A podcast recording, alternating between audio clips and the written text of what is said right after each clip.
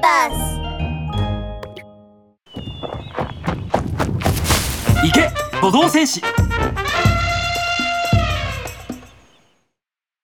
だいきゅうわ、緑じゃない翡翠の森。真っ暗なオフィスで小原社長はお弁当箱に入っていたゴーヤ炒めとゴーヤサラダを食べながら、お口の中と心の中を苦さでいっぱいにしていました。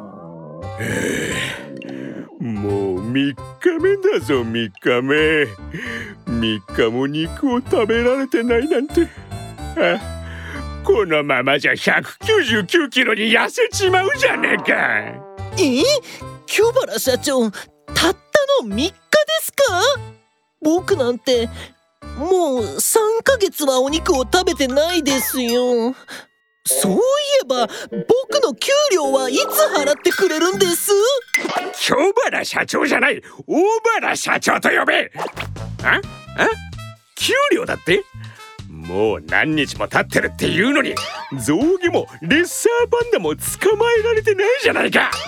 それどころか、あの巨像戦士に何回も投げ飛ばされて、お前飯食う以外何もできてねえじゃねえか。このままじゃお前にやる給料なんてあるわけねえだろ。でも社長、僕じゃあの巨像戦士にかないませんよ。せめてとても強くてすごい武器でもあれば、象牙もレッサーパンダも捕まえられるのにな。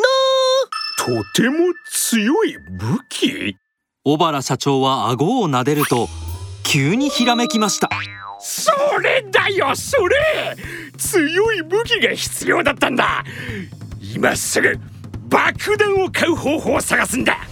さすがにあの巨像戦士でも爆弾にはかなうまい。トウガくん、着いたよ。ぽいぽいちゃん、本当に合ってる？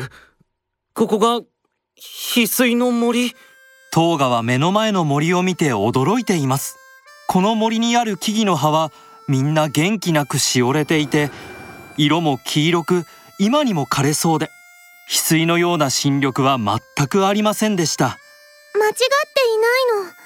最近小川の水がどんどん減っていて、森の木々たちも日に日に枯れていってるの。トウガくん、助けて！小川の水がなくなる原因を突き止めてほしいの。任せて。トウガとポイポイは小川の近くにやってくると、小川にはポイポイの小さい足が浸るくらいしか水が残っていませんでした。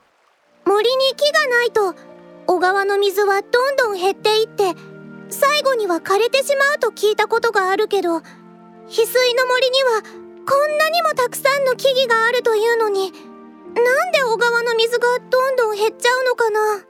うーん、ぽいぽいちゃん、小川の水はいつから減り始めたの？確かいっかげつまえくらいかな。その時はとても強い風が吹いてたわ。いっかげつまえ。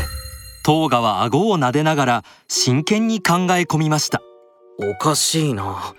確かにいっかげつぐらい前に強い風が吹いて大雨も降っていたけど、小川の水と何か関係があるのかな。ぽいぽいちゃん、まずは川沿いを歩いてみて、何か手がかりがないか探してみよう。うん。トウガとぽいぽいが川沿いを歩いていくと、太った男と痩せっぽちの男が近くの茂みから出てきました。清原社長、あいつら行っちゃいますよ。どうします？そんなの決まってんだろ。尾行するんだよ。え？なんで今すぐ爆弾を使わないんです？お前はバカか。この森には木がたくさんあるだろうが、万が一爆風で木が俺たちに当たったらどうするんだ。とりあえずあいつらを尾行して安全な場所でやるんだよ。なるほど、さすが社長ですね。トウガとポイポイが川沿いをずっと歩いていると、その後ろを小原社長とガリ吉もしっかりとついています。そして朝から昼から夜になり、もう日も暮れてしまいました。べえ、ええ、ええ、照れたぜ。こいつら一体どこに行くつもりだ。清原社長、見てください。あいつら止まりましたよ。やっと止まったか。早くやるぞ。えーっと、清原社長、よーく見てください。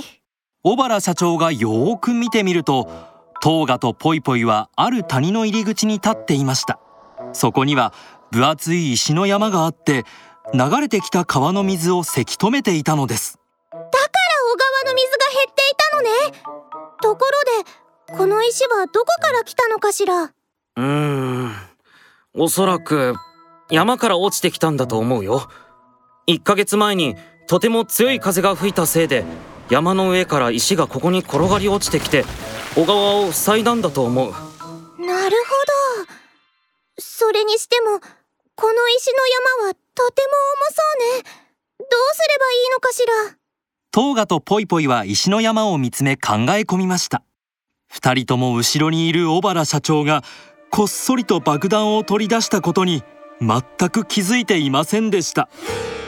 あいつらが気づく前に爆弾であの巨像戦士を吹き飛ばしてやる。そうすればもう邪魔者はいなくなる。夏にセーターを着るのはどんな感じ？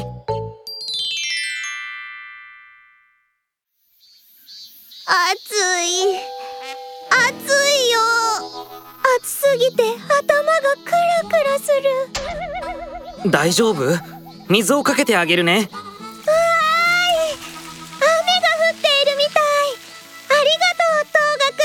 どういたしまして。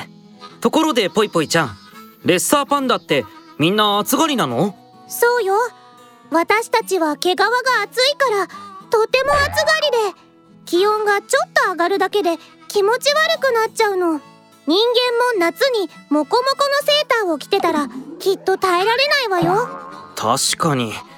でも毛皮がない動物は蚊に刺されやすいって言うし、うーん、毛皮があってもなくても面倒なことはあるんだな。